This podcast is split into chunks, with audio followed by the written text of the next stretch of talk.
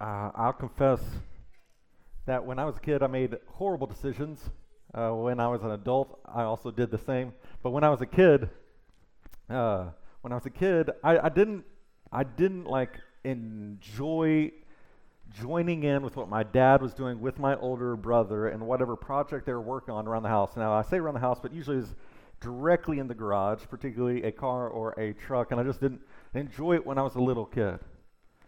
And uh, and now I'm like, ugh, I have to watch YouTube videos. You know, I had a dad when I was a kid. Now I have to watch other adult men tell me how to do something. And that's fine. I'm learning, you know. But what I realized is I wasn't wowed very much by those things. Why I didn't join those things is multiple reasons.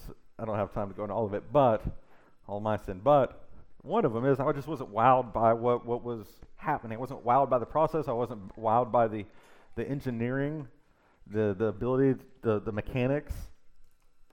Uh, and so I didn't find it interesting. I didn't find it exciting, thrilling to, to join in. And then this week, I'm, I'm doing stuff around the house, and I'm talking to my boys about this, even about uh, me growing up, and saying, hey, there's some times that I wish I would just stayed around my dad so I would have learned things, even though I didn't like it. So you don't, you may not like this, but maybe just stay around so that you can learn and pick up or, or be around. And then, and then, you know, I'm, I'm about three hours into a seven hour project that should have only taken one, and they're no longer, they're no longer around, you know?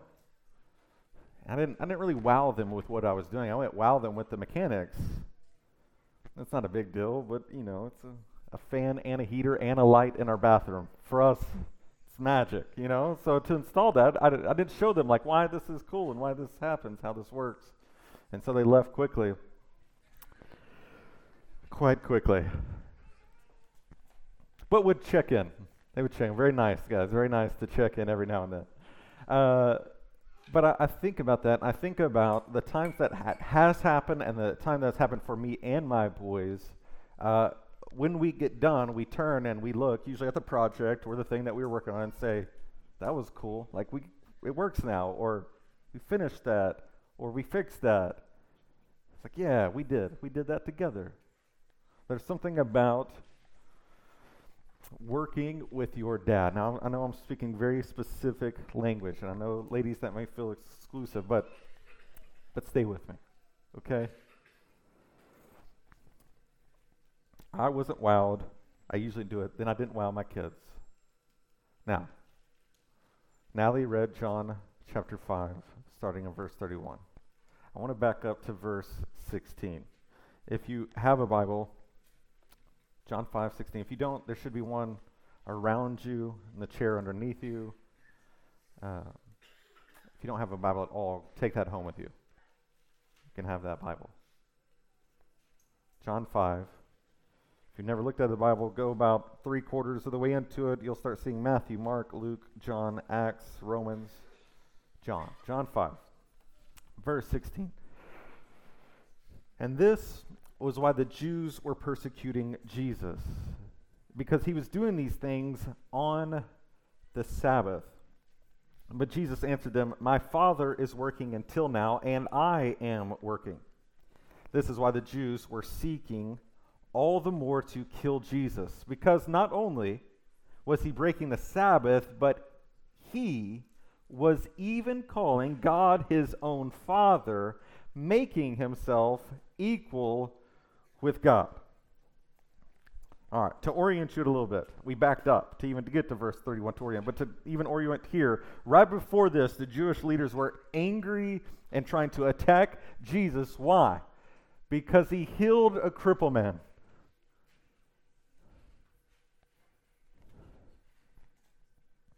A man who had been crippled for 38 years, Jesus healed, and they're like, let's kill him. The guy that walks around and brings healing to people people that no doctors can help, that we've had to relegate to the margins, and they've had to uh, just kind of feed off, not even get to walk through the harvest and pick up the scraps of the harvest. They have to wait for someone to pick up the scraps and then hand them to them so they can survive. That's what they've been relegated to. Jesus comes along, heals this man. He can get up and walk, even work, help, provide, serve now in this society. And they're like, kill that doctor. This is voodoo. This is terrible.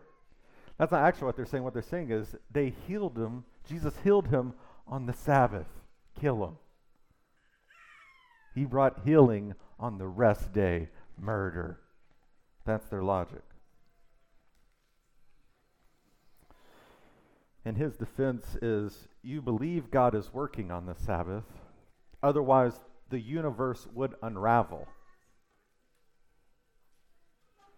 And no, I'm working as well on the Sabbath because God is my Father.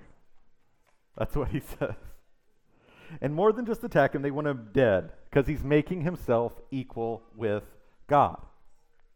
Now, if you don't know anything about this culture, why? Why the outrage? Why, why the move towards death? Well, the Israelite history, one of their frequent recitations, recitations, uh, of there frequent uh, quotes that they would say often, recite to one another, is Deuteronomy 6 4. Before you put up their Max, kids, you know this? Anybody know Deuteronomy 6 4? Want to start it out here? I saw you. Hear O Israel, the Lord, our God, the Lord is one. All right, Max, put up there. We're going to read it, kiddos. If you can read. That's not it. Well, we'll take that off. I'm sorry, Max if I gave you the wrong slides. All right. Then I will quote it for you. What is also known as reciting. Here we go. Deuteronomy 6 4. Hear, O Israel, the Lord our God, the Lord is one.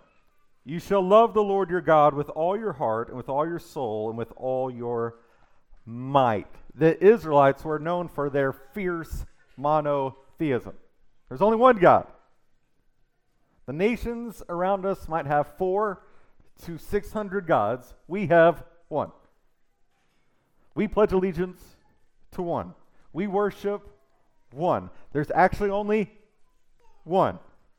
And when they drifted and began to worship other gods, you remember where we've been in Judges?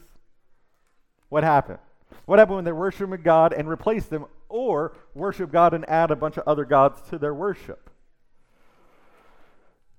The Lord sends them into exile, into captivity. And so they're outraged because God is God. I'll let you read again. Kids, can you hear it? Read it.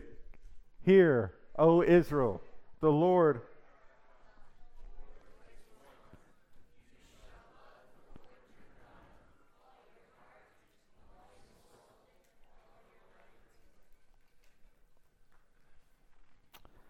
So that's why they're outraged. There's no other. In their past, in their history, no, no, there was a being that tried to make himself equal with God, and he got kicked out of heaven. That's Lucifer.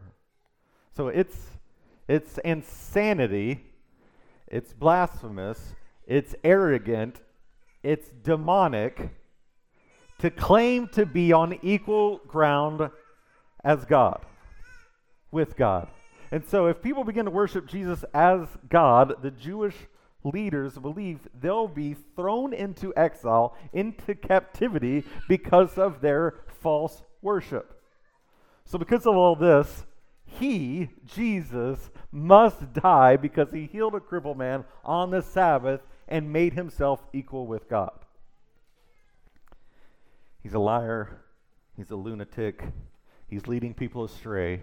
We must kill him. And so, with this outrage and planned judgment, Jesus in John 5 is essentially on trial here. And what he does is test, testifies on who he is by explaining the father and son relationship.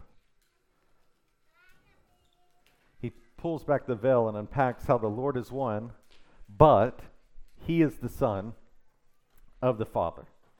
And that's what he does from verses about 20 to 31. Speaks of their relationship. It, it, it alludes to what he's going to speak of in John 14 and John 17 and unveil even more of, of the relationship of the Father, Son, and the Spirit. Of their relationship, of their love, of their mutual adoration, of their joy.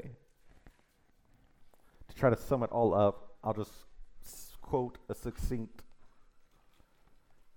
thing from Delighting in the Trinity, Mike, Mike Reeves. He says, For eternity, the Father so loves the Son that he excites the Son's eternal love in response.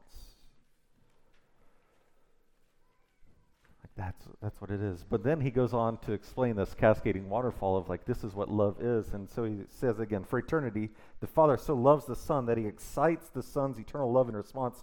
Christ so loves the church that he excites our love in response. The husband so loves his wife that he excites her love to him back, to love him back. Such is the spreading goodness that rolls out of the very being of this God.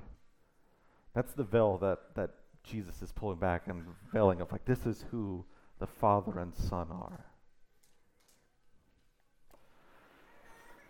This is what their relationship looks like.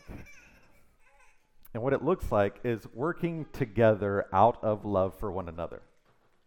Working together out of love for one another. Now, Jesus continues to unpack his defense here while he's on this quasi trial. And after his testimony about the Father and Son, he, essentially calls witnesses to, to the stand. It's like, okay, you're, you're putting me on trial. Let me call some witnesses. Look at verse 31. All right. Think about him as a little lawyer. If I alone bear witness about myself, my testimony is not true. You know that. You know what he's saying. If only one person tells you the story, how reliable is that story? Depending on that person, right? Nowadays, like, we won't do anything based on someone's word. We need it captured in video.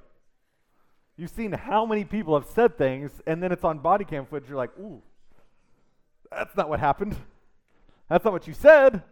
That's not what I thought was going to happen, right?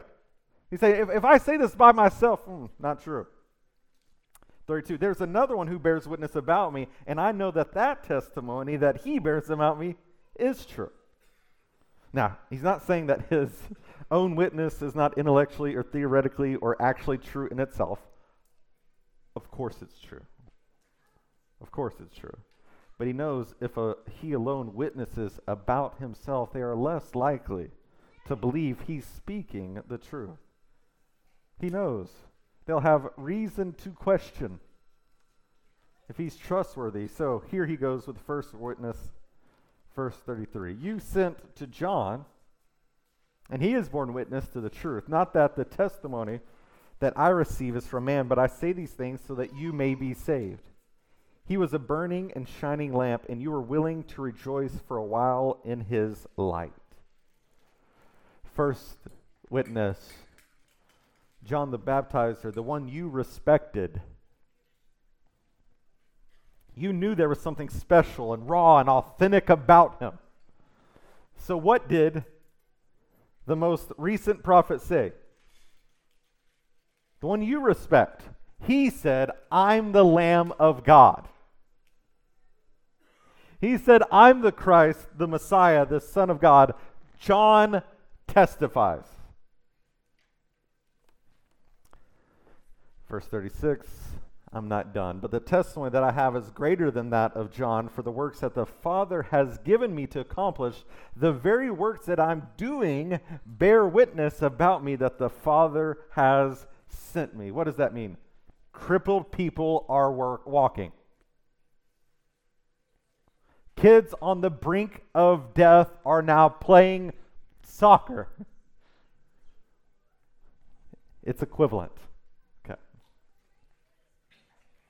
Water is turning into Merlot. My works testify. Right? Okay, I've got John. Next, next uh, witness to the stand. The works I've done, you've seen them. You've heard them. That's all you guys have been talking about. not done. Verse 37 And the Father who sent me has himself borne witness about me. His voice you have never heard, his form you have never seen, and you do not have his word abiding in you. For you do not believe the one whom he has sent. Man. He's saying, in essence,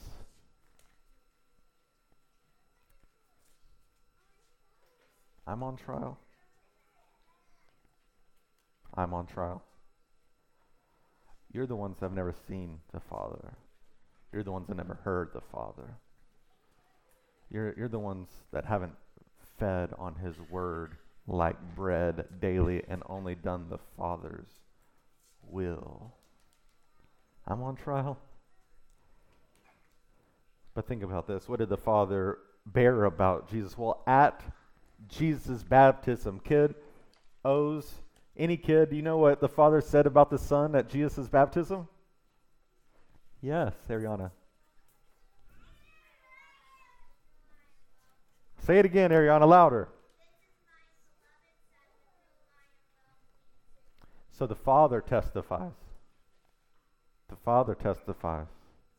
I testify. John the Baptizer testifies. My works testify. The Father testifies. Later on, he'll bring it back up again in John 8. John 8, 17, he says it this way in this argument. He says, Even in your law, it is written that the testimony of two witnesses is true. I'm the one who testifies about myself, and the Father who sent me testifies about me. And then he's about to say, the scriptures also testify me, right? You, you poured over them, scoured over them, trying to find uh, God, trying to find out really divinity and deity, and, and maybe even begin to worship the scriptures, but all of them were pointing to me. That's what he said. So he's saying, Myself, John the Baptizer, the Father, the scriptures, so many witnesses pointing to Jesus. But in John 8, I just love the thrust of is there any other credible witnesses that you want to hold? if, if the law requires two to confirm a story, which two beings in all of the cosmos do you want would require to really confirm a story for you? And Jesus says, It's me and the Father. If you want the most credible witness, I'll give you two. And then you get to John 17, and what he says if you want the most credible witness, I'll give you three. And I'll send you. I'll send him to be with you, to comfort you. Not, not to give you maybe what we imagine when we think about comfort, luxury. But I will comfort you as I call you to come and die and to pour out your life like I've poured mine.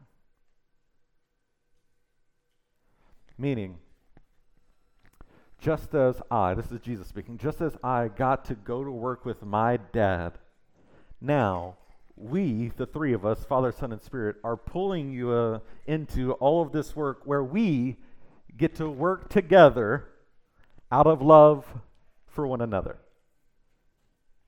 That's what we get to do. And we get to witness, we get to testify. Now, you, you, you may not be a Christian you may think you're a Christian, but you may be really wrestling with that, or maybe you say it because your parents are, you say it because it's default and you're not something else. But like the grace of God has not collided with your heart.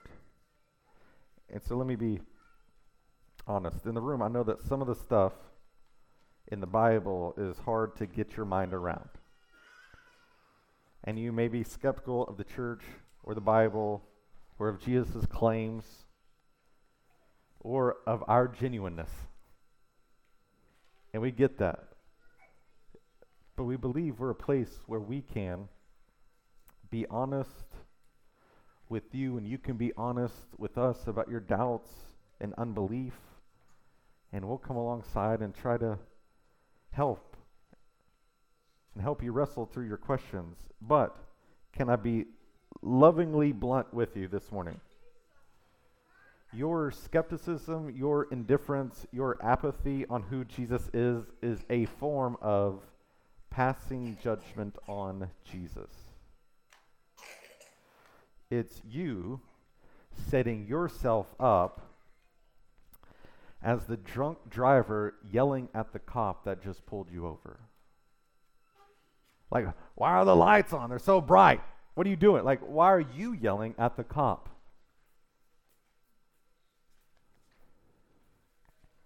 And the wild part of your judgment of Jesus is that it doesn't accomplish anything at all.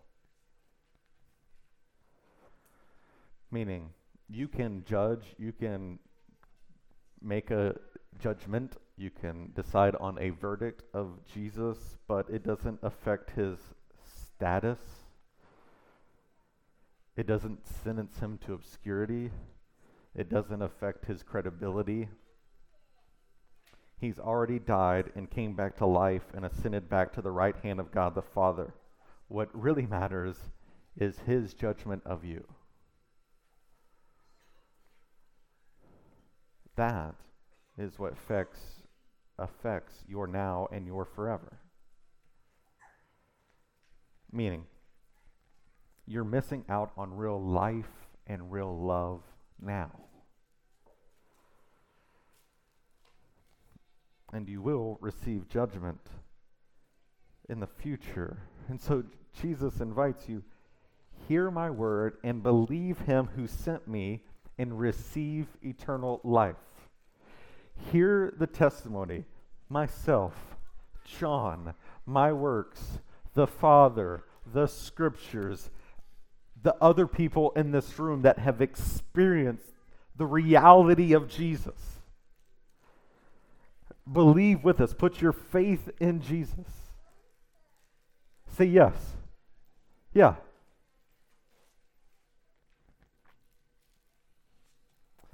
And then, Christian, if you're a Christian, you are a witness. You are. You have experienced meeting Jesus. The Spirit has opened your eyes to see the reality of Jesus. You are a witness. My question, though, is what kind? If it is true, you are, this is your identity, then the question is what kind of witness are you, are we? A witness, like what kind? True? Coherent? Passionate?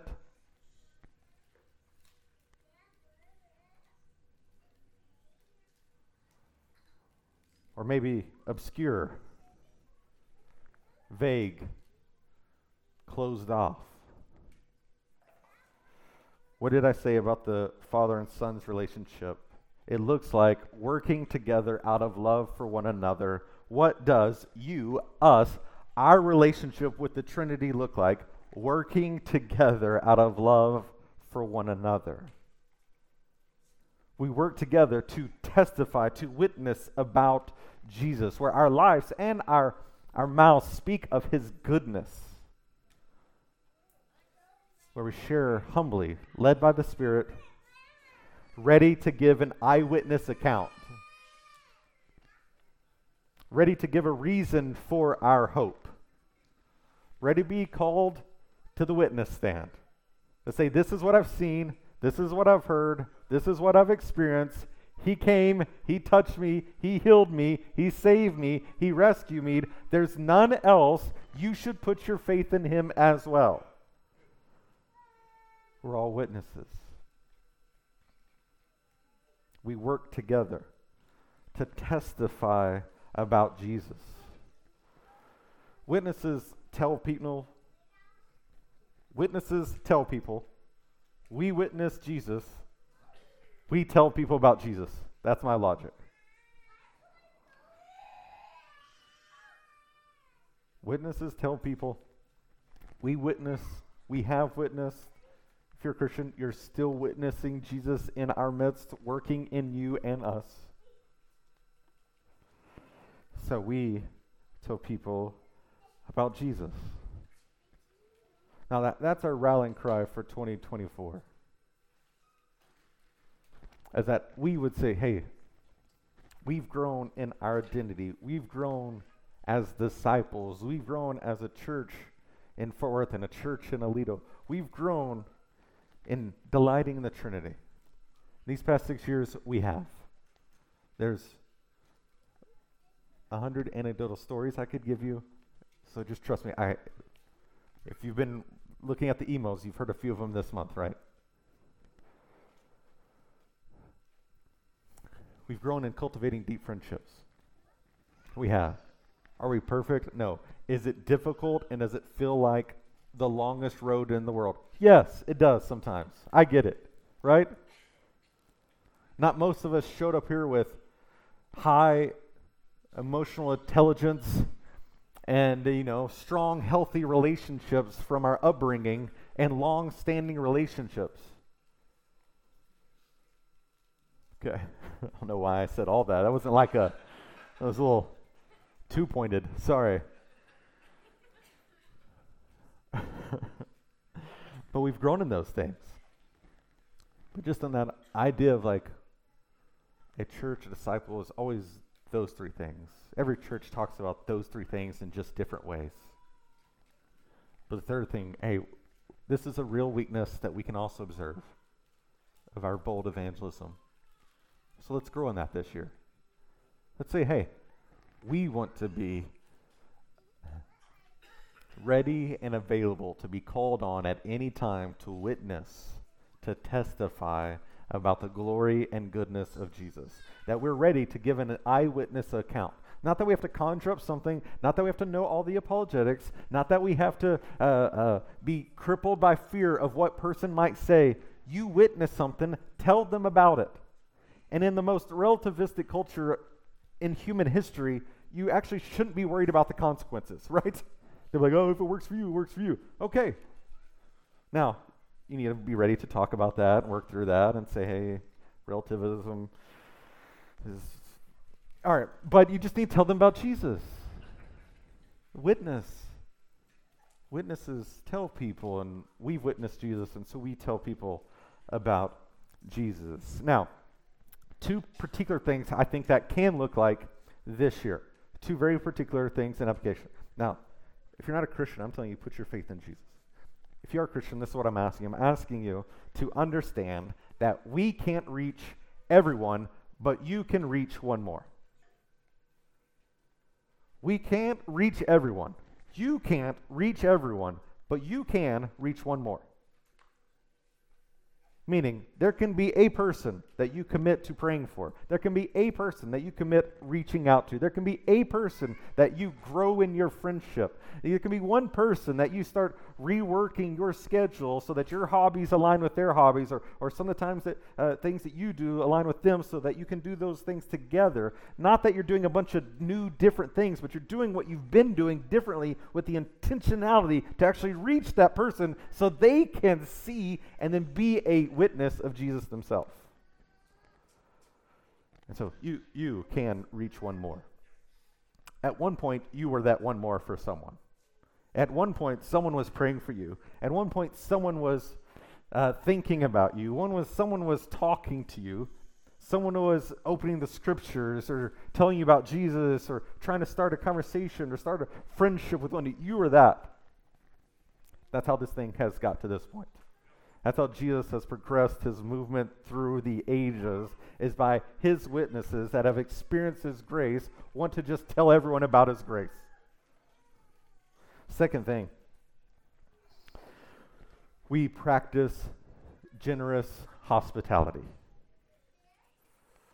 There is, I'll get into this more throughout this whole year, but with the context, with our culture, with the aversion, with the difficulty, the wisest thing we think we can grow in is bringing people that don't know Jesus to our table and eating meals with them.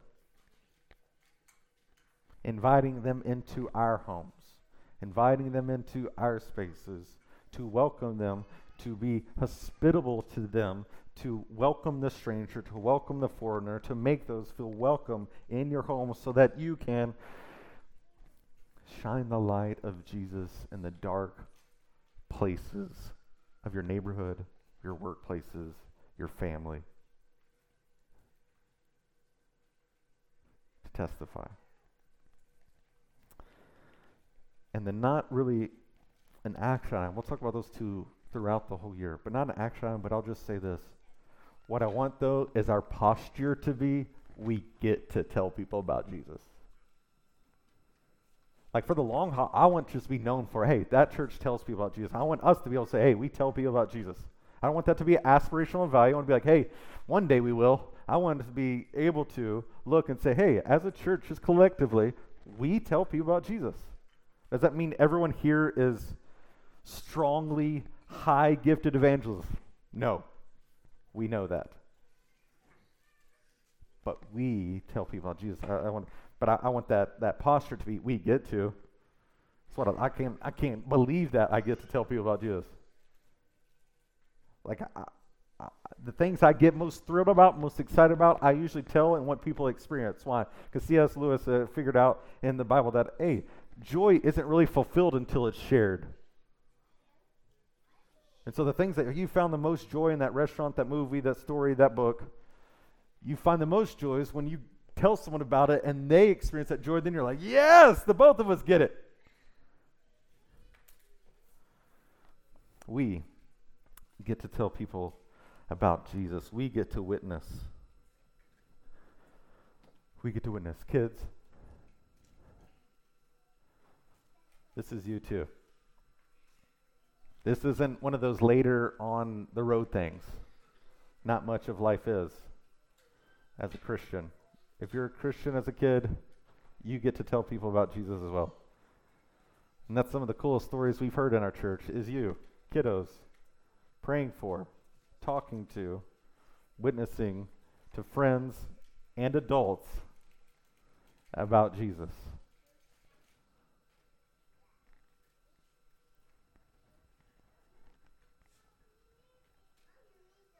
I love it. I'm going to pray. Pray with me. Father, we thank you for this. For your grace to us.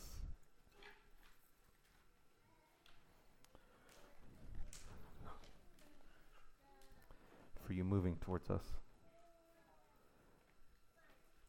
And then, as we respond this morning, I, I pray for help. I pray for your spirit to guide, to lead, convict, to teach, to woo, to excite.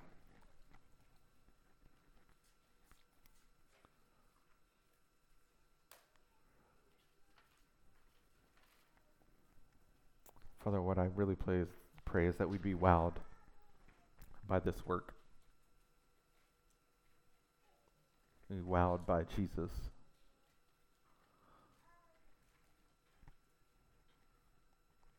wowed because of his works.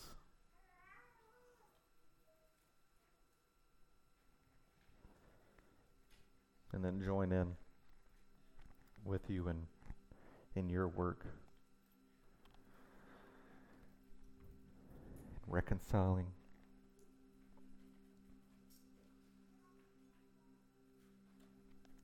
And transforming lives. In Christ's name we pray. Amen.